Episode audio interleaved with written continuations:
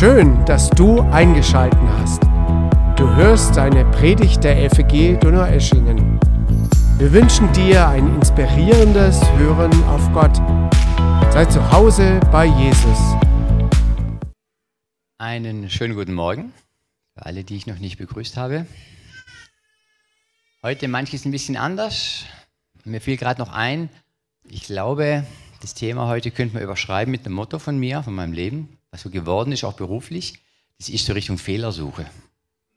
Also oftmals gibt es die Probleme bei Oldtimern, bei Fahrzeugen, muss gucken, wie kriege ich das in den Griff oder Aufgaben, wie löse ich das. Und so ein, so ein Titel heißt dann, alle sagten, es geht nicht und einer kam und hat es einfach gemacht. Manche kennen vielleicht so einen Spruch.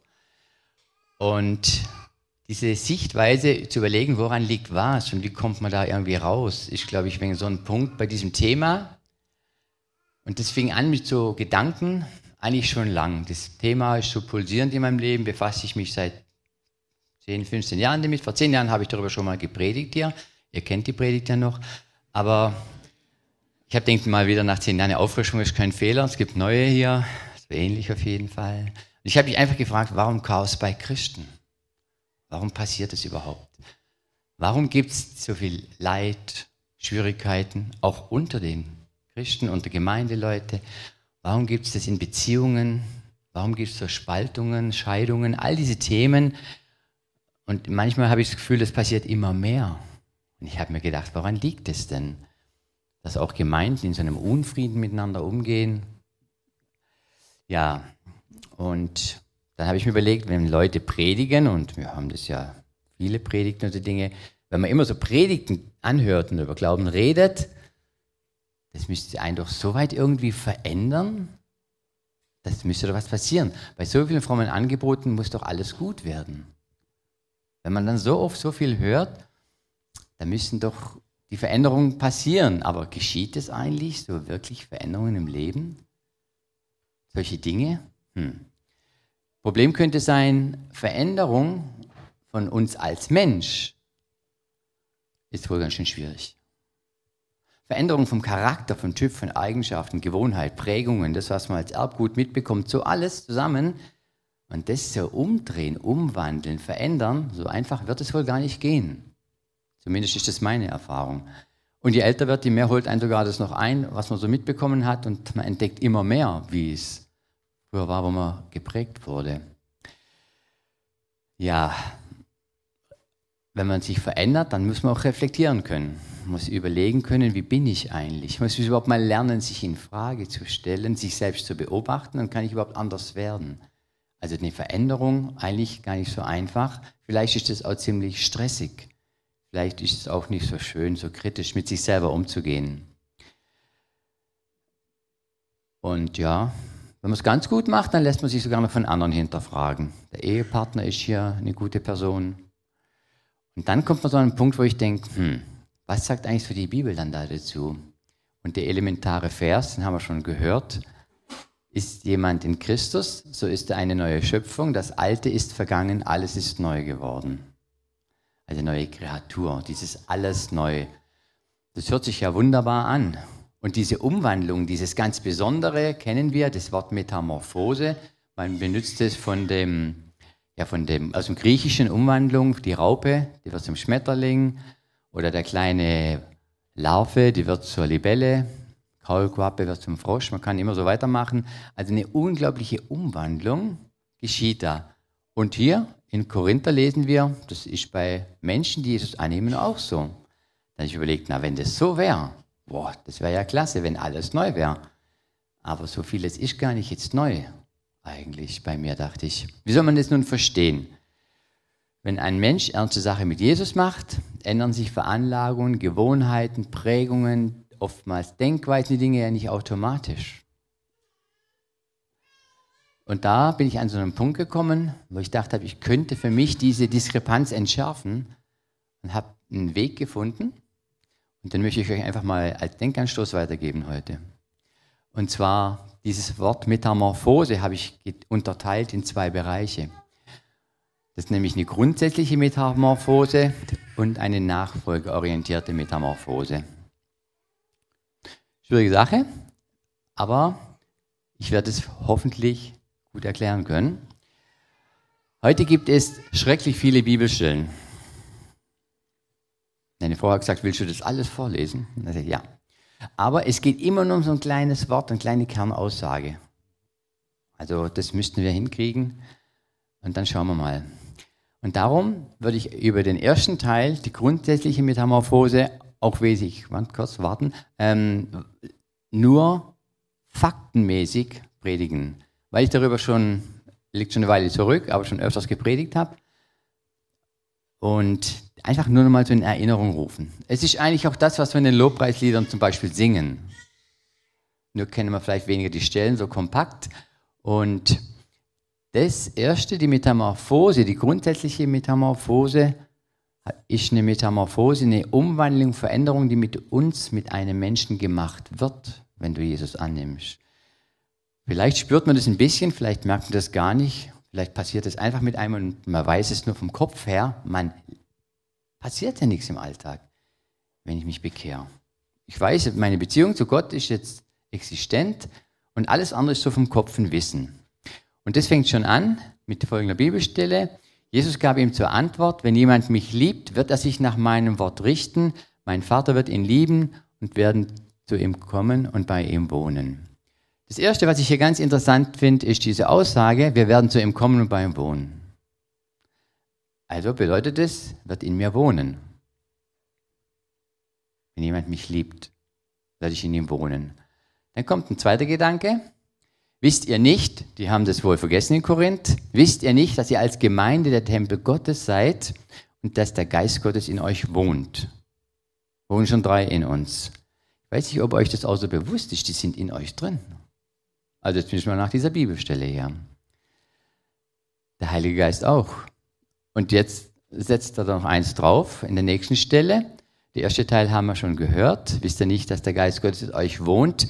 Gott hat euch seinen Geist gegeben und ihr gehört nicht mehr euch selbst. Er hat euch freigekauft und als sein Eigentum erworben. Da liegt die Latte nochmal höher. Ich bin gar nicht mehr mein Eigentum im Sinn von Gott, von Jesus, vom Heiligen Geist, vom Vater und vom Sohn gesehen.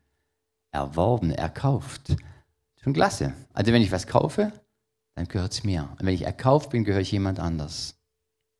Ich bin erkauft freigekauft, das Eigentum geworden. Und dass das auch ganz fest verankert ist, da kommt der nächste Vers. Durch Christus hat Gott euch ein Siegel aufgedrückt. Er hat euch den Heiligen Geist gegeben. Da haben wir das Thema nochmal, den er den Seinen versprochen hatte. Thema Siegel kennt wahrscheinlich jeder. Wenn was versiegelt ist, ist es bis zu dem Punkt verschlossen, bis der kommt, der das Siegel wieder öffnen darf. Und das wird wieder Jesus Christus sein. Also wir sind auch noch versiegelt. Aber es geht noch weiter. Da gibt nämlich zum Beispiel den Vers, geht nachsichtig miteinander um und vergebt einander, wenn einer dem anderen etwas vorzuwerfen hat. Genauso wie der Herr euch vergeben hat, sollt auch ihr einander vergeben. Der Herr hat euch vergeben und ihr sollt einander vergeben. Das eine hat vergeben, ist dieser Neuanfang bei ihm. Ich bin erlöst, ich bin erkauft, ich bin frei. Und hier auf Erden werden wir immer genug zu tun haben, uns einander zu vergeben. Das, so steht es auch im nächsten Vers, eine interessante Sache. Hebräer, wir sind ja in unserem Innersten mit dem Blut Jesu besprengt und dadurch von unserem schuldbeladenen Gewissen befreit. Wir sind bildlich gesprochen am ganzen Körper reingewaschen. Dass das sogar hier ausdrücklich steht, das schuldbeladene Gewissen, ist ja ganz wichtig. Für alle die, die immer so ein Gewissen haben, dass ich nicht gut genug bin. Dass ich irgendwas noch tun muss und schon gar nicht so gut bin wie die anderen oder ein Pastor oder irgendwelche Leute, die da oben stehen und wow, ich bin ja nur Vergesst es. Vergesst es einfach. Ich sage das zu salopp, ich weiß, es geht nicht so einfach vergessen. Lest euch diese Stille. Und wer damit ein Problem hat, hängt es euch ganz groß an die Wand und lest jeden Tag durch. Mit dem Innersten sogar besprengt. Und das schuldbeladene Gewissen brauchen wir nicht. Wir sind reingewaschen im ganzen Körper. Wieder dieses Thema Vergebung. Es ist geklärt. Auch der nächste Vers, auch noch Hebräer, und da gibt es noch viele davon, da heißt es, denn ich werde ihnen alles Unrecht vergeben und werde niemand ihre Sünden denken. Da gibt es ja noch die nächste Stelle, die Sünden am äußersten Meer, versenkt, begraben. Es gibt ganz viele solche Stellen, die das beschreiben. Das alles bin ich als Christ. Das alles passiert mit mir. Und wenn ich mich bekehre und bei Jesus sage, jetzt, ich mache ernste Sache, ich spreche das Gebet und nehme die Vergebung an, spüre ich von dem allem erstmal nichts. Also ich habe es nicht gespürt. Und dann kommt da so ein Punkt, naja, so treu und toll sind wir im Glauben nicht und wie tickt dann Jesus? Und da gibt es der nächste Vers, da heißt es, Jesus sagt, und doch bleibt er, also Jesus, treu, auch wenn wir ihm untreu sind, denn er kann sich selbst nicht untreu werden. Jesus steht zu seinem Versprechen und es steht. Und wenn wir untreu sind, schuldig sind, wie auch immer, dann leben wir aus der Vergebung. Er sagt, ich kenne dich, ich weiß, ich habe dich erkauft, ich habe dich gekauft. Und da kann ich auch Fehler machen, deswegen bist du trotzdem meins. Weil ich habe dich erkauft. Dieses Bewusstsein finde ich faszinierend. Es gibt noch eine Stelle. Nachdem wir nun aufgrund des Glaubens für gerecht erklärt worden sind, eine unglaubliche Aussage. Wer erklärt jemand andersen für gerecht? Du bist gerecht. Vor Gott gerecht, stell dir das vor. Die Bibel nennt dann das Wort heilig manchmal noch. Heilig ist genau das Gleiche. Gerecht. Dann haben wir Frieden mit Gott durch Jesus Christus. Zentralpunkt in allen Versen geht immer um Jesus Christus. Und da haben wir Frieden. Frieden ist was herrlich Schönes, Frieden im Herzen, Frieden vor Gott freien Zugang zu der Gnade bekommen, die jetzt die Grundlage unseres Lebens ist. Und im Glauben nehmen wir das auch in Anspruch. Wenn die Gnade die Grundlage, die Basic meines Glaubens ist, dann werde ich aus dieser Basic leben. Es macht dann auch nicht viel Sinn, Jesus zu bitten, dass es mir mehr Gnade gibt, weil ich lebe aus der Gnade als Basic.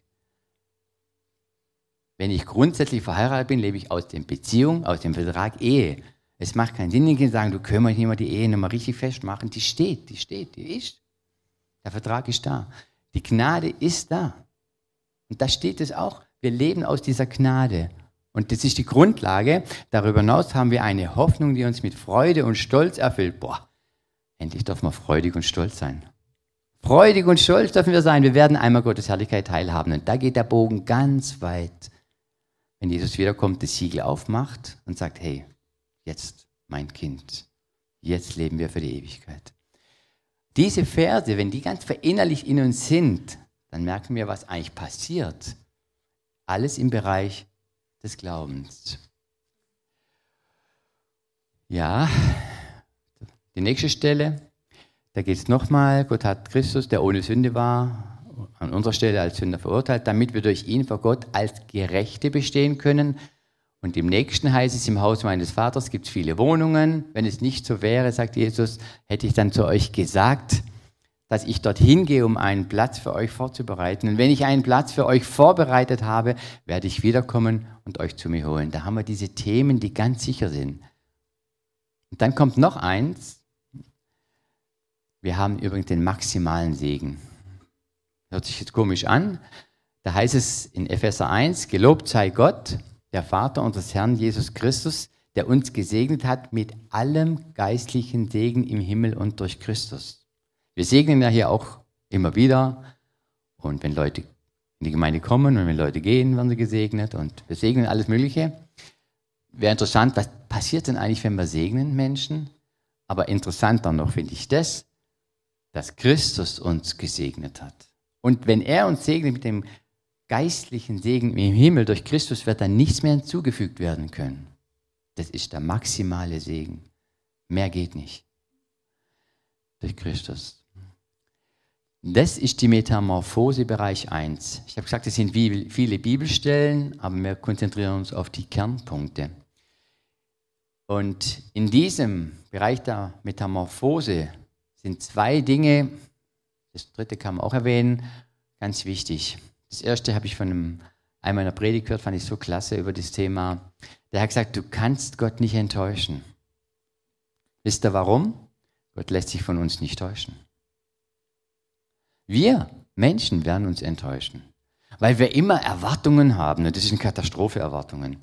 Weil da weiß der andere nicht, was denkt er denn, was will er denn, was muss ich jetzt aufstehen, herkommen, nicht und wann mache ich es recht und, und, und. Das sind Erwartungen. Und wenn ich Erwartungen habe, wird mich der andere immer enttäuschen, schon gar nicht, wenn ich nicht gelernt habe zu kommunizieren. Ich habe mir versucht, Erwartungen abzugewöhnen. Das kann man üben, so Sachen. Und zu kommunizieren. Und trotzdem enttäusche ich andere Menschen. Wahrscheinlich auch manche von euch heute, die sagen sowas als Predigt. Und jetzt haben wir vorher und Musik dazwischen und wieder hinterher, lauter so ein Krampf, das brauche ich nicht. Ja, völlig normal. Ich lebe mit Enttäuschungen auch von anderen. Werde ich im zweiten Teil noch was erklären. Aber hier, dieser geistliche Segen, der steht.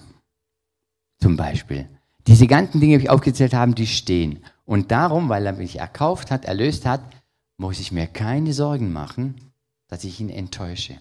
Und der zweite Bereich, du kannst die Liebe Gottes durch deine Taten nicht vermehren. Egal was du tust.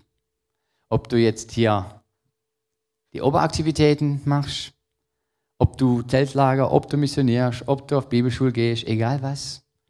Natürlich ist das super und du wirst Erfahrung mit Gott machen, das wird dich verbinden. Aber die Liebe Gottes, die ist dann nicht bei dem 110 Prozent und beim anderen, der gerade vielleicht in einer Krise steckt, der eher mit Zweifel zu tun hat oder mit sonstigen Problemen, der vielleicht ganz passiv ist und sich so nichts mehr getraut, vielleicht die Liebe nur noch 80 Prozent, muss ein wenig mehr arbeiten. Das geht gar nicht bei Gott. Gottes Liebe steht, weil wenn du erkauft bist und diese ganze gerecht, heilig bist, bist du das. Punkt. Eine Liebe, die können wir nicht nachvollziehen. Bei uns passiert ganz anderes. Da genügt schon ein kritischer Blick von einem oder eine falsch verstandene Bemerkung und dann geht schon Distanz los. Passiert dir bei Gott nicht? Das ist göttliche Liebe. Für uns unerreichbar, vielleicht auch nie wirklich nachvollziehbar, was da dahinter steckt. Das ist der Grund, warum ich mit dem Gottesdienstleiter überlegt habe, jetzt Gott zu loben. Weil mir vielleicht jetzt so ganz frisch parat mal bewusst ist, hey, wer ist denn das? Wenn wir da vorne solche Lieder singen, habe ich das überhaupt auf dem Schirm, was Gott für mich getan hat? Ist das ein Grund, wo Jesus sagt, hey, das wünsche ich mir, dass du mich lobst mit Musik? Dann lass die Luft raus. Und alles andere wird vielleicht der Marc noch ein paar Dinge dazu sagen. Ja, alles passt. Ja, Dankeschön. Dankeschön für die ersten Worte und vor allem das Bewusstsein nochmal, dass der Heilige Geist in dir ist, wenn du einfach Jesus angenommen hast. Und man kann vieles sagen. Du kannst vieles jemand sagen und du kannst das gar nicht so meiden oder einfach nur was durchlesen und so nebenbei einfach so ein bisschen dir im Kopf führen und einfach vielleicht wieder vergessen. Ähm, du kannst auch hier sitzen und einfach mitsingen, was schön ist, woanders sein.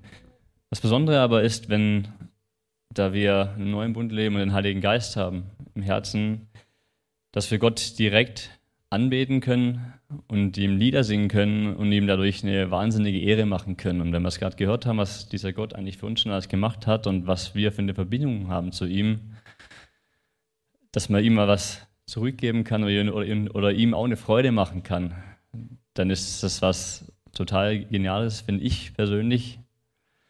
Und dazu möchte ich euch jetzt einladen, einfach die Texte, die Lieder, die jetzt speziell ausgewählt sind, einfach mitzulesen, aufzustehen, wenn ihr wollt, mitzusingen, einfach euer persönlicher Kontakt mit Gott in dieser Zeit ähm, genießen haben und Genau, ihr dürft gerne anfangen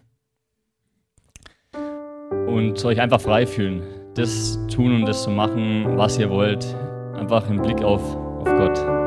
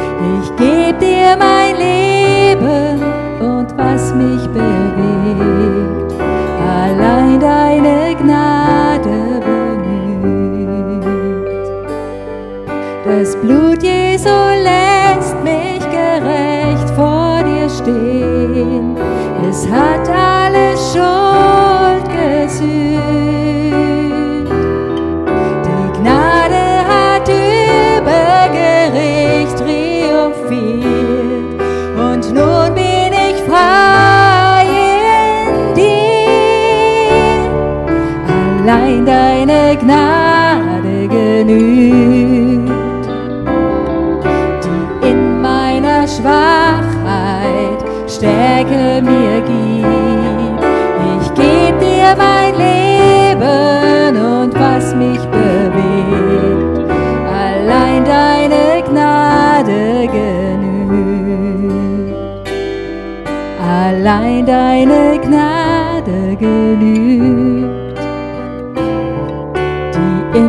in meiner Schwachheit Stärke mir gibt. Ich geb dir mein Leben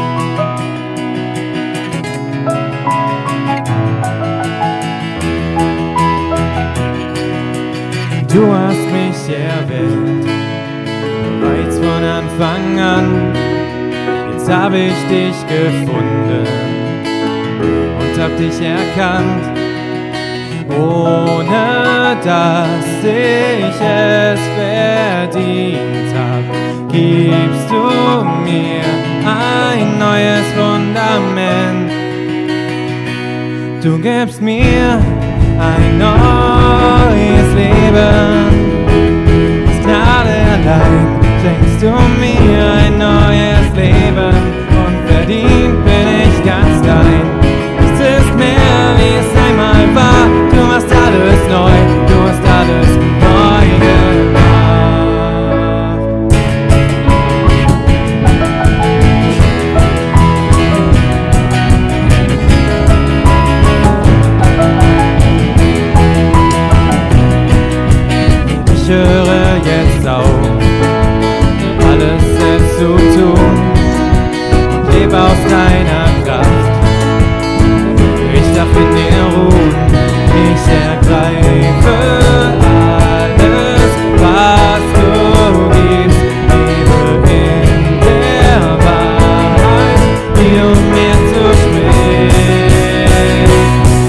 gibst mir ein neues Leben.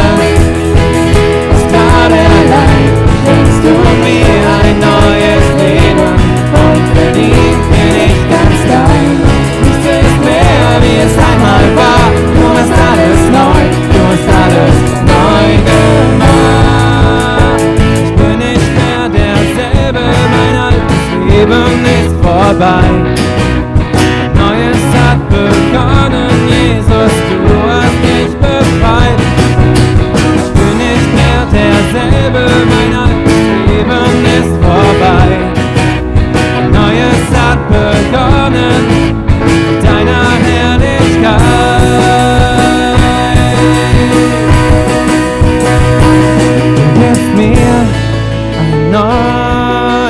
Leben.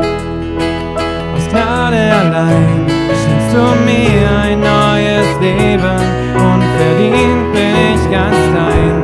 Es ist mehr, wie es einmal war. Du machst alles neu, du hast alles neu gemacht. Du gibst mir ein neues Leben.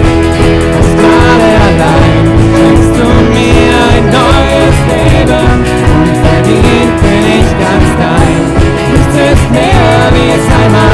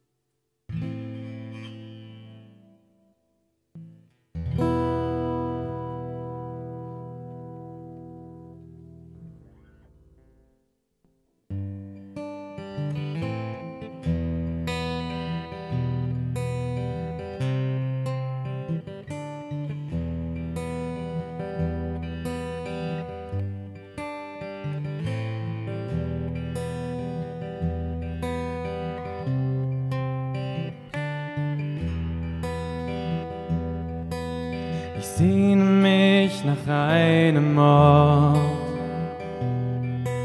wo alles Leid ein Ende hat. Denn was ich mit den Augen sehe, kann meine Seele nicht verstehen. Ich weiß, du hast den besten Plan, den ich mich verlassen kann. Auf jedem noch so schweren Weg schau ich auf das, was nie vergeht. Die Ewigkeit ist mein Zuhause. Du hast sie mir ins Herz gelegt. Auch wenn ich sterben werde, weiß ich, dass meine Seele ewig lebt. Und diese Hoffnung wird mich tragen, bis ich dir gegenüberstehe.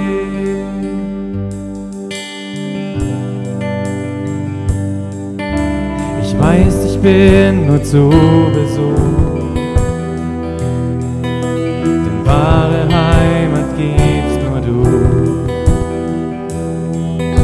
Als Bürger deines Himmelreichs werd ich für immer bei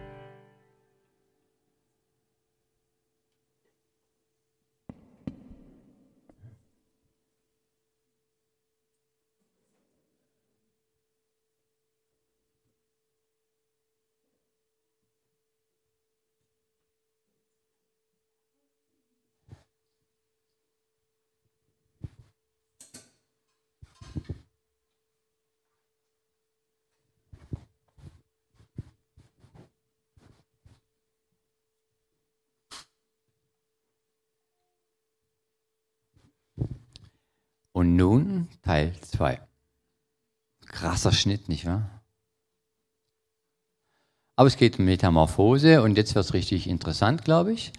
Salopp möchte ich nämlich sagen, die nachfolgeorientierte Metamorphose ist unsere Metamorphose hier auf Erden, bis wir in dieser Ewigkeit sind, von der wir gesungen haben.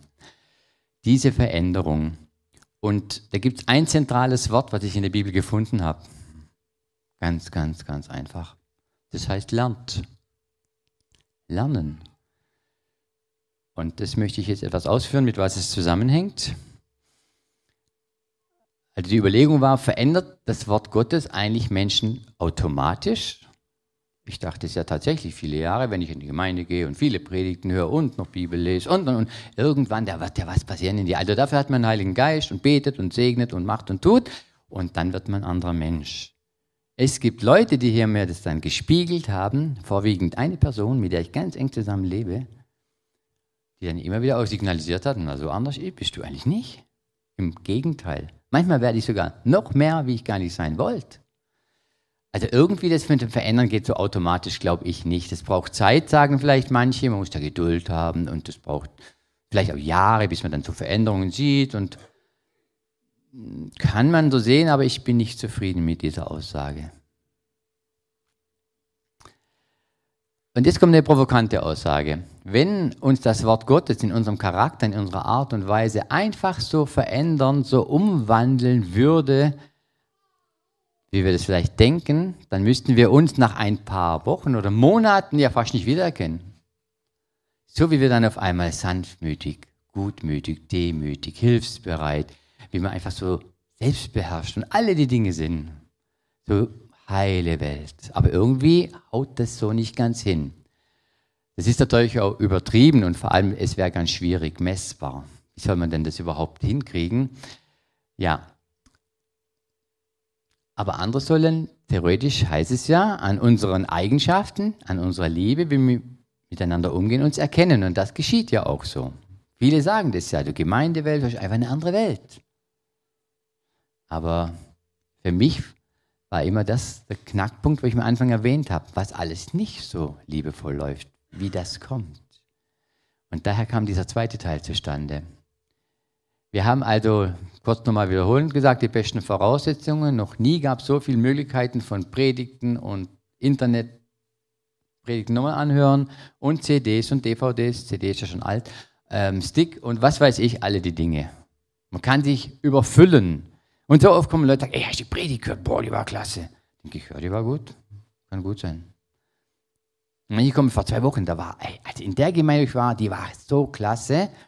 Und dann kommt immer so eine Gegenfrage von mir, und was war der Kernpunkt der Predigt? Ähm, was war denn das nochmal? Was war denn das nochmal? Und was hat dich an der Predigt seitdem verändert? Kann keiner eine Antwort sagen. Aber die Predigt war cool. Da müsst ihr hingehen. Also wenn er den hört, der ist cool. Das hat mich alles immer so nachdenken gebracht. ich denke, naja, irgendwie seltsam. Da ich aus der Praxis komme, skizziere ich jetzt ein Beispiel. Wir haben das Thema Ernährung. Ein ganz wichtiges Thema in der heutigen Zeit sowieso. Und da gibt es eine Gruppe von Menschen, die haben gesagt, wir machen das jetzt, wir treffen uns am Sonntag hier in einem Raum irgendwo. Halbe Stunde kommt immer ein Vortrag über Ernährung. Da steht einer vorne und redet und alle hören schön zu. Kann ja kein Fehler sein. Und die treffen sich manche auch so in kleineren Gruppen unter der Woche noch. Immer so fünf bis zehn Leute. Manche schmunzeln schon, verständlicherweise, die wissen schon, was kommt. Und da reden sie auch über Ernährung. Tauschen sich aus, wo man was kauft und vielleicht und so hin und her und könnte und täte. Und dann gibt es noch allerhand Lektüren. Kriegst fast umsonst nachgeworfen zu dem Thema.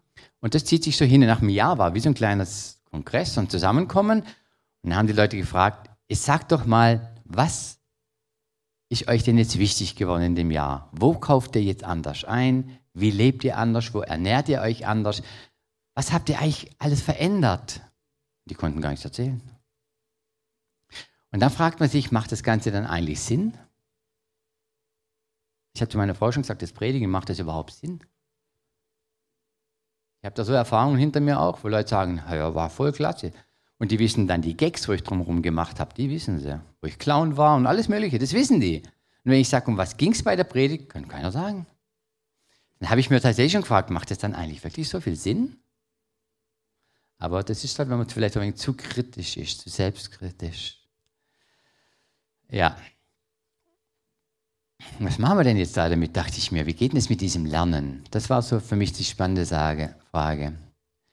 Dieses Beispiel mit dem Nähren war natürlich nur fiktiv. Die Gemeindeerfahrung und meine persönliche Erfahrung ist nicht fiktiv. Die ist für mich etwas zu real. Wenn ich mich auch selber beobachte. Also ich schließe mich da komplett ein. Für mich war das ja immer selber die ganz spannende Frage.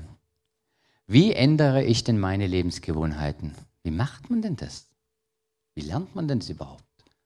Oder geht es nicht doch irgendwie von allein, dass man halt so toll wird wie ein anderer? Oder ist man halt, wie man ist? Gell? Gott hat mich ja so lieb, wie ich bin. So bleibe ich. Ist doch alles gut. Und dann sucht man. Und mittlerweile suche ich in der Bibel immer so einen Kontext, viele Bibelstellen, um in eine Meinung zu kommen und nämlich eine Bibelstelle. Und da finde ich tatsächlich ganz tolle Richtlinien in der Bibel. Und jetzt kommt der zweite Teil mit ganz vielen Bibelstellen. Und da geht es immer nur um ganz wenig Wörter drin, aber ohne weiteres fand ich sehr interessant. Und zwar immer auf dem basierendes Lernen. Wir schauen uns ein paar von vielen möglichen Stellen an und ich möchte sagen, ich habe je nach Zeit Beispiele, die ich von mir erzählen möchte. Vermutlich sind es drei Stück, vielleicht ein viertes, je nachdem. Ich erzähle das einfach, weil ich euch Anteil haben möchte, wie banal und praktisch solche Übungen sein können. Die merkten andere auch unter Umständen überhaupt nicht. Aber es erklärt sich dann nachher, warum ich das erzähle. Also das Erste, bevor wir die Stelle sehen, da haben Sie schon genau, ich wollte, bevor die Stelle kommt, fragen, wer von euch betrügt eigentlich gern? Wer betrügt denn sich selber gern? Und dann wäre die Stelle gekommen, aber ist nicht schlimm, die kennt ihr wahrscheinlich, Selbstbetrüger. Also wenn ihr hier heute jetzt was hört und euch was anspricht und ihr geht und setzt es nicht in die Tat um, seid ihr Selbstbetrüger. Ähm, das sind Bibelstellen, gell? Und in der Bibel stehen schon coole Sachen, finde ich. Also die, denn geht es schon um Täter des Wortes zu sein. Wenn das steht in der Bibel, dann lebt es doch auch. Und wenn du das nicht einfach kannst, dann musst du lernen. Und da kommt die nächste Stelle. Da heißt es, richtet euch nicht länger nach den Maßstäben der Welt, sondern lernt in einer neuen Weise zu denken. Wow, jetzt geht's los. Lernt mal anders zu denken. Lernt in einer neuen Weise zu denken, damit ihr verändert werdet und beurteilen könnt. Dieser Vers, wenn ich mir den zu Herzen nehme und ein paar Baustellen habe, salopp gesagt, betrifft es nicht dich, brauchst du die nächsten vier Wochen nicht mehr eine Predigt, nichts mehr anhören. Befasst dich einfach nur mit dem Thema und mit dir selber. Du hast wirklich genug zu tun. Also das Schwierigste ist schon mal anders zu denken. Bei uns gibt es dann so eine Regel, erst Gehirn einschalten, bevor Mundwerk in Bewegung gesetzt wird. Also wir lernen anders zu denken. Wie geht denn das nochmal? Wie soll denn das machen? Ich bin halt, wie ich bin. Und die Bibel sagt, nee, du kannst erst mal überlegen, wie du eigentlich bist. Denk doch mal anders. Also das ist unglaublich. Und das soll man lernen. Da heißt nicht, der Geist wird über dich kommen und dann wird eine Update geschehen oder irgendwas, buh, bist du jemand anders? Nee, lern das, üb das. So wie praktisch, und ich komme halt aus der Praxis im Beruf, lernen. Wir haben jetzt neue Lehrlinge, die fangen an, lernen. Muss ich erklären, wie wickelt man Schlauch auf? Das kannst du verkehrt machen. Kabel kannst du verkehrt aufwickeln. Da denkt ihr, das kann jeder. Nee, kannst nicht jeder. Und so geht es los, lern es. Und so soll unsere Glaubensanstellung eigentlich auch sein, ein Lernender. Und dann geht es ja noch weiter weil wir das beurteilen könnten, nehmen wir eine Stelle zurück. Und dann, ob etwas Gottes Wille ist, ob es gut ist, ob Gott Freude hat daran und ob es vollkommen ist. Das kann man dann, wenn man das lernt und übt, merken. Also das ist schon, schon extrem, finde ich. Ja, und dann ein weiteres Beispiel. Genau. Das war Philippa, gell? Ja. Richtet euch nicht länger nach den Maßstäben der Welt, sondern lernt, nee, Rechthaberei und Überheblichkeit dürfen keinen Platz bei euch haben. Vielmehr sollt ihr demütig genug sein, von euren Geschwistern höher zu denken als von euch selbst. Jeder soll auf das Wohl der anderen bedacht sein, nicht nur auf das eigene Wohl. Das ist eine Haltung, die euren Umgang miteinander bestimmen soll. Es ist die Haltung, die Jesus Christus uns vorgelebt hat. Rechthaberei, ich habe Recht. Dazu eine Geschichte aus unserem Urlaub in England. Könnt ihr euch vorstellen, wir hatten eine ziemlich schlimme, hektische Situation mit dem Mietwagen. Eigentlich war das so schlimm, wenn ich die Möglichkeit gehabt habe, wäre ich heimgeflogen, hätte den Urlaub abgebrochen. Hoch angespannt steigen wir in den Mietwagen, ein Auto, was ich nicht kenne, von Elektronik, Piepsen, Assistenten, Getue. Fahr raus, London raus, vierspurig, in fünfspurigen Kreisverkehr rein. Katastrophe. Ich habe alles falsch gemacht, was man falsch machen kann. Ich bin wirklich links rein und quer, rechts raus und also wirklich bremsen müssen, mal ganz langsam und falsche aus und dann wieder. Also das wird dann nach den anderthalb Wochen besser. Aber was ich Fehler gemacht habe beim Autofahren, wie oft ich abbogen bin auf die linke Spur, dann wieder rechts und die Busse sind vergegenkommen und es ging manchmal an der Ampel einmal angehalten, dann bin ich losgefahren. Der Radfahrer ist auch losgefahren, weil er hatte grün, ich nicht. Ich habe Fehler gemacht ohne Ende. Nach 1500 Kilometer ist mir bewusst worden, da haben wir drüber gesprochen, da sage ich, weißt du was? Es hat nicht einmal ein Mensch gehupt. Nie. Außer einmal. Und wenn der nicht gehupt hätte, hätte es gekracht, weil da wollte ich auf die rechte Spur, immer zur Sicherheit weit rechts. Aber da war schon einer. Und dann hätte ich dann, irgendwas wäre passiert. Da ich denke, überleg das Ding. 1500 Kilometer, du fährst schlimmer wie ein Anfänger und keiner hupt, wieso denn nicht? Und dann sind wir von der Autobahn, da haben wir jemanden besucht, das war sehr spät, heimgefahren. Ich bin Tempomat 160, 70 gefahren, mache ich immer, dass ich nicht einschlafe, wenn ich todmüde bin. Und hinter mir sind sie gekommen mit Lichthupe, die waren vielleicht noch müder und wollten noch schneller fahren, ich weiß nicht, und haben mich auf die Seite. Da dachte ich, herzlich willkommen in Deutschland. Und dann habe ich mir zu Hause überlegt, Thomas, lern doch einfach mal anders Auto zu fahren. Werd doch einfach sanftmütig, demütig. Freu dich doch, wenn ein anderer da, die daheim klassisch von links kommt und du hast Vorfahrt, dann sag, ich zufahren, lächel ihn an. Musst doch nicht rechthaberisch auf dein Ding bestehen. Lern doch mit den Fehlern anderen zu leben. Wenn du älter wirst, machst du vielleicht noch mehr Fehler beim Autofahren, wenn du unsicherer wirst, wenn du fremd bist. Wenn jemand halt komisch fährt und halt rumsteht, denke ich, naja, vielleicht sucht er was, keine Ahnung. So kann man denken. Und die Schwierigkeit war, ein Jahr her, mittlerweile kann ich es ziemlich gut. Die Schwierigkeit war, wenn du so eine Situation hast, erst da oben anschalten. Erst denken, was du jetzt tust. Und nicht handeln, nachher sagen, hätte ich können. So kann man lernen. Und da war ich dran. Nicht bei den Glaubensgeschwistern, sondern ganz allgemein. Und so, glaube ich, funktioniert Lernen. Und wenn ich so nicht Dinge mir vornehme, werde ich auch nicht mich verändern. Dann werde ich zehnmal die hören und werde immer gleich Auto fahren. Und da ist mir das bewusst worden. Eigentlich bei der Auseinandersetzung dieser Predigt überhaupt. Da ist mir das so bewusst worden, ich dachte ja, irgendwie muss man es anders können. Und es gibt ganz viele Dinge, wo man da lernen kann. Ganz praktisch. Wir schauen mal die nächste Bibelstelle an. Paulus erklärt, ich sage das nicht etwa wegen der Entbehrungen, die ich zu ertragen hatte. Er hat es wieder gelernt, in jeder Lebenslage zufrieden zu sein. Ich weiß, was es heißt, einschränken zu müssen, wie es ist, wenn man es im Überfluss hat, wenn man zur Verfügung steht, wenn man weniger hat. Er ist mit allem vertraut, satt zu sein, zu hungern, Überfluss, Entbehrung. Nichts ist mir unmöglich, weil der, der bei mir ist, mich stark macht. Das hat mich vor Jahren beeindruckt. Und dann habe ich wieder was gemacht. Das ist schon lang her.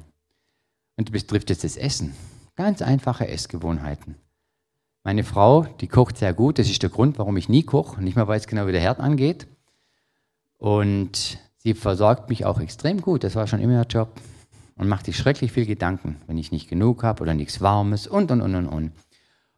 Und wo ich das gelesen habe, habe ich gesagt, weißt du was? Ich werde einfach sanftmütig, demütig. Ich werde es so lernen wie Paulus, ich werde einfach zufrieden sein, dass es gibt. Und wenn du vorkochst und drei Tage gibt es das Gleiche, was ich beim Mittag mitnehme, alles gut, völlig egal. Und auch was es gibt, schau, was geschickt ist, alles gut. Und wenn es nichts gibt, weil du selber Stress bist, ich werde nicht verhungern, ich lebe heute auch noch, dann esse ich ein Gemüse, ich esse eine Banane, ich mache mir ein Müsli. Es geht problemlos. Also dieses Denken, wenn ich heimkomme, hätte ich schon gern das und das und mein Bier und so, kann man machen. Kann man auch leben, wenn es funktioniert gut. Aber wenn nicht, dann zu sagen, hey, ich brauche das nicht. Ich brauche das nicht. Und so kann man sich ganz einfache Dinge nehmen und macht manches dabei entspannter, indem man sagt, wie kann ich das lernen? Ich übe das einfach. Und diese Denkweise, ich bin dankbar für das Essen, Punkt. Egal was und wie, ich bin dankbar. Das wurde mir wichtig. Diese Dinge, das ist ganz wichtig noch zu erklären, das sind Sachen, die muss einem wichtig werden. Und da wird es bei jedem was anderes sein. Und fertig werden wir nie. Es gibt eine Grundeinstellung des Lernens im Leben, wenn man so tickt. Und ich glaube, dass Gottes Geist unserem Geist sagt, was bei uns dran ist, wenn man das sagt. Man könnte auch die neue Variante sagen, was Gott mir aufs Herz gelegt hat, was ich gern verändern möchte. Und das übe. Und fertig, mehr nicht. Und ich glaube, wenn ich so in Details anfange zu üben, das funktioniert. Und das kann man in allen Lebensbereichen. Meine andere Stelle noch, lasst es daher nicht an der nötigen Einsicht fehlen, sondern lernt zu verstehen, was der Herr von euch möchte. Wieder das Wort lernt. Oder die nächste Stelle, ihr habt das neue Gewand angezogen, der neue von Gott erschaffene Menschen, der fortwährend erneuert wird. Da haben wir dieses fortwährende Erneuern, ständig aus dieser Vergebung von einem Gnaden-Basic-Leben. Das geht eigentlich fortwährend. Und warum? Damit wir Gott immer besser kennen, lernt und seinem Bild ähnlicher werden. Wieder lernt. Es ist immer die Sache des Lernens. Und Lernen, glaube ich, mehr denn je, ist ein aktiver Prozess. Die nächste Stelle steht im 2. Petrus. Ich wünsche euch, dass ihr Gott und unseren Herrn Jesus immer besser kennenlernt und dadurch in immer größerem Maß an Gnade und Frieden erfahrt. Ich glaube auch, dass diese Art des Lernens, die einen Menschen so verändert, indem er Stück für Stück die Bereiche so durchgeht, dass das mit der Weisheit von alten Menschen, wie die Bibel sagt, zusammenhängt. Weil das Lernen geht nicht so einfach. Es braucht seine Zeit.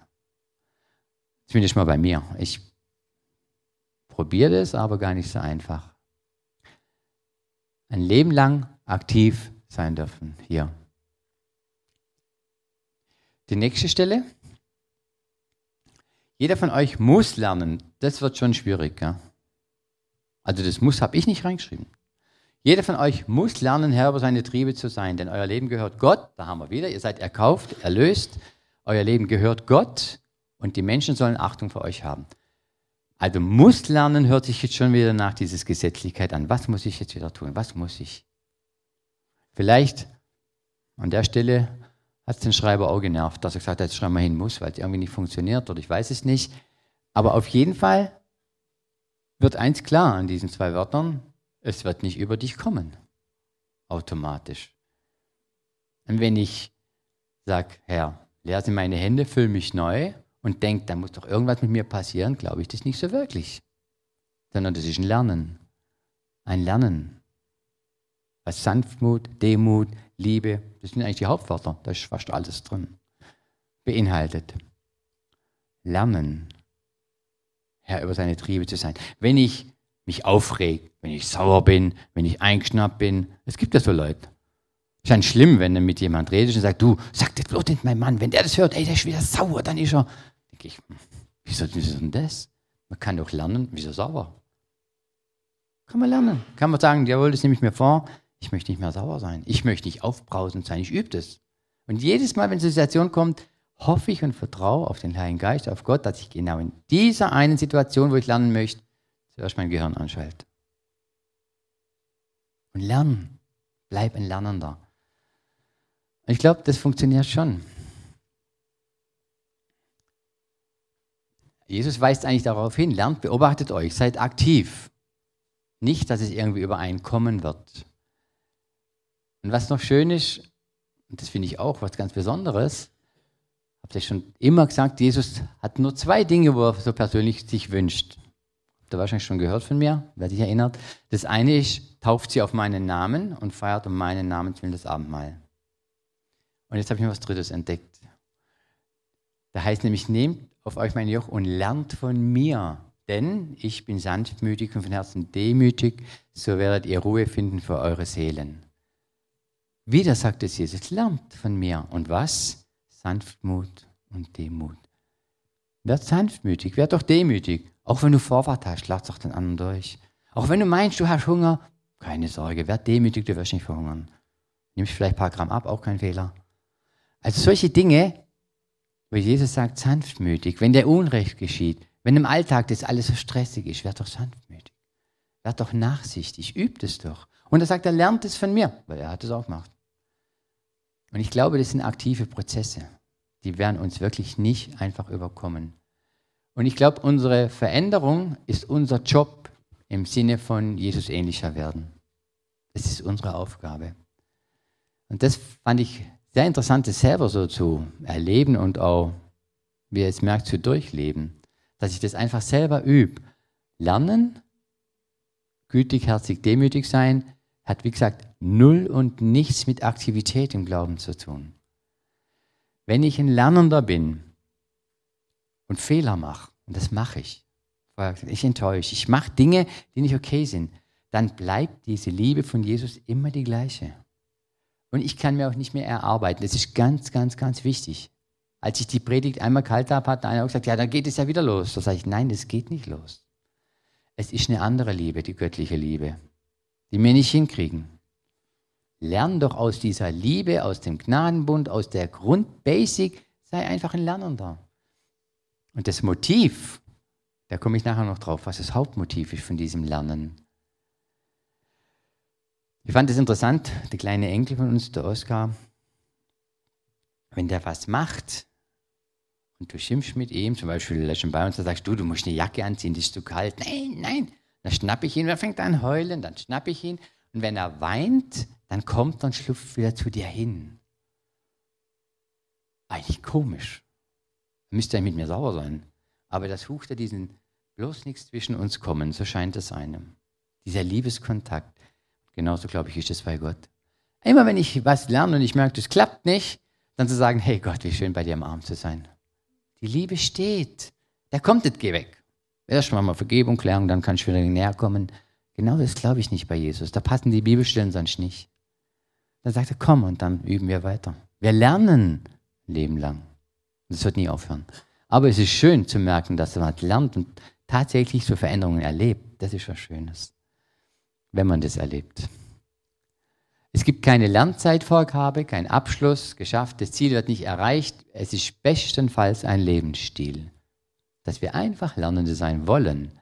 Eine Metamorphose üben und erleben nach eigenen Prioritäten, Christus zentriert vom Heiligen Geist gesteuert. Hört sich toll an, gell? Ganz einfach und doch gar nicht so einfach. Und ich glaube, in der Praxis würde ich wirklich sagen, nimm dir ein Thema einfach vor. So habe ich auch angefangen. Einfach mal nur ein Thema und überleg, wie kann ich das üben? Ein Punkt, wo du denkst, da will ich eigentlich Jesus ähnlicher werden. Falls ihr noch solche Bereiche habt, weiß nicht. Aber wenn ihr solche Dinge noch habt, wo ihr sagt, da wäre so ein glatzer Punkt, dann übt es doch mal. Also im besten Fall hat man noch einen Ehepartner oder eine Zweierschaft mit jemand, wo man deswegen so coacht, wo man noch mit ihm drüber redet, sagt, hast du eine Veränderung gemerkt? Oder wie soll ich das machen? Einfach die Fragen. Also mit jemandem im Austausch sein. Oder wenn man jeden Tag so eine gewisse Zeit für Gott allein hat, kann man da mal drüber reden. Aber einfach so ein Ding vornehmen. Einfach probieren. Und zu sagen, ich will nicht mehr das Saure sein. Ich will, dass man nicht irgendwann nicht mehr von mir sagt, oh, der muss aufpassen, dass er sagt, der rastet immer gleich aus. Das ist alles, ich will das nicht mehr. Ich möchte irgendwann anders sein, ich werde es üben. Und ich will das lernen. Ich glaube, dass das so geht dass man das auch ein Stück weit so lernen muss. Das ist eine Fliege. Gell?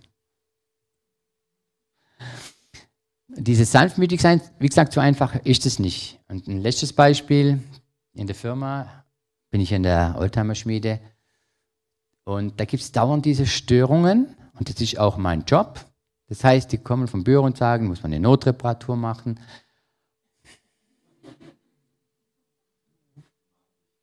Ja, Notreparatur machen oder Kunde ist draußen was polieren, muss man es lackieren, geht's raus und immer kommen sie schön zu mir. Weiß nicht, wie es euch geht, wenn du jetzt oder gehen würde. Du bist angezogen, sieht so aus.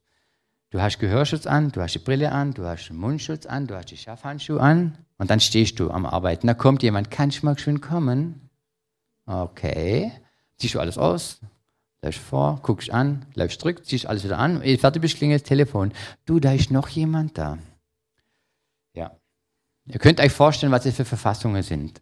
Und ich war eigentlich klassisch so, dass jemand sagt, das regt mich echt auf. Mal, und irgendwann drehe ich einfach um und sage, sag mal, seid ihr eigentlich so blöd, könnt ihr nicht mal selber gucken und probieren? Ich werde nie mit meiner, und dann reg ich auf. Und dann tickst du aus. Ach, eine, wo mich versteht, danke. dann dann nervt es einfach irgendwann. Und als ich da dieses Thema, wie gesagt, das ist schon monatelang so ein Dauerbrenner von mir, habe ich mir überlegt, hm, warum hast du eigentlich so einen miese Charakter in der Werkstatt? Warum? Was erreiche ich damit? Also ich muss trotzdem gehen. Es ist mein Job. Und die anderen können auch nichts dafür, weil sie können es nicht machen. Warum bin ich also so? Na, ich dachte so, das werden wir ändern. Und dann habe ich gesagt, okay, probieren wir es. Und jetzt heißt es, wenn ich arbeite und die hören, ich höre meinen Namen, irgendjemand kommt, dann muss es bei mir da oben Klick machen. Erst muss mein Gehirn anschalten, sagen, jetzt Thomas, das wollte ich lernen. Bleib freundlich, bleib nett. Helf, das ist dein Job. Da bin ich noch dran. Das ist nicht so einfach. Aber irgendwann möchte ich da hinkommen, dass ich überhaupt nicht mehr dran denken muss, sondern dass es einfach normal für mich wird. Und ich möchte euch einfach mit den Beispielen motivieren. Das sind ganz banale Dinge. Und sowas, das wird ein anderer vielleicht gar nicht merken, die ersten Wochen, Monate. Auch völlig egal, ob das der andere wertet oder was sagt. Entscheidend ist meins vor Gott. Diese Beziehung mit Gott ist das Entscheidende. Ich will nicht, dass ein anderer nach ein paar Wochen kommt und sagt, hey Thomas, jetzt bist du aber. Und das geht überhaupt nicht. Es geht aus einer Beziehung mit Gott zu wachsen. Und dann gibt es noch zum Schluss ein Vers, und dann höre ich auch schon auf. Nach Jesu Aussagen ist die Veränderung eine Selbstverständlichkeit. Diese Veränderung im Sinne vom Lernen ist laut Jesus selbstverständlich, aber sie basiert auf was ganz anderem, nämlich wenn jemand mich liebt, wird er sich nach meinem Wort richten. Mein Vater wird ihn lieben und wir werden zu ihm kommen und bei ihm wohnen. Da haben wir übrigens das wieder bei ihm kommen, bei ihm wohnen und so weiter. Aber die Liebe ist der Schlüssel. Ich glaube, das wäre so ein nächstes Thema für mich. Wir haben das immer wieder schon angesprochen mit Leuten im Kreis und so. Wie wächst man dann mit der Liebe? Wie geht denn das? Wie liebe ich denn Jesus? Wie geht denn das? Spürt man das? Oder was ist denn das überhaupt, Jesus zu lieben? Wie geht denn das? Weil Jesus sagt, wenn man mich liebt, dann wird man sich auch nach seinem Wort richten. Also die Voraussetzung ist die Liebe. Seine Liebe ist ja komplett da. Die liegt an meinem Erwidern. Und da denke ich mir, ja klar, wenn ich mein Hobby lieb, da muss keiner sagen, du musst danach gucken.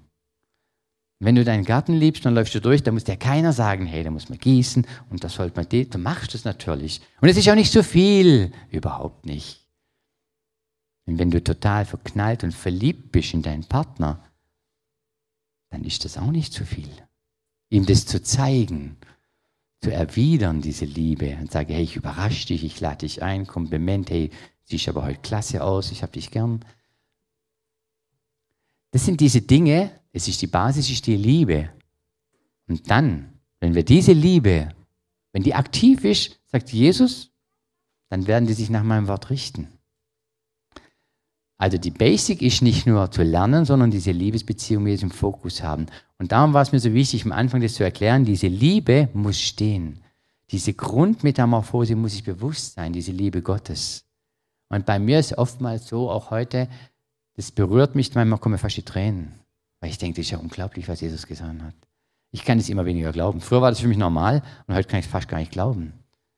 Ich weiß auch nicht, woran das liegt genau. Auf jeden Fall berührt es mich. Und ich glaube, aus dieser Liebe heraus wollt ihr jetzt auch singen. Stimmt? Darum sage ich einfach Amen. Und bei dem Lied, was jetzt kommt, das ist eins meiner Lieblingslieder. Aber das ist auch mit das herausforderndste Lied, finde ich, für mich. Gehört Lernen dazu. Amen.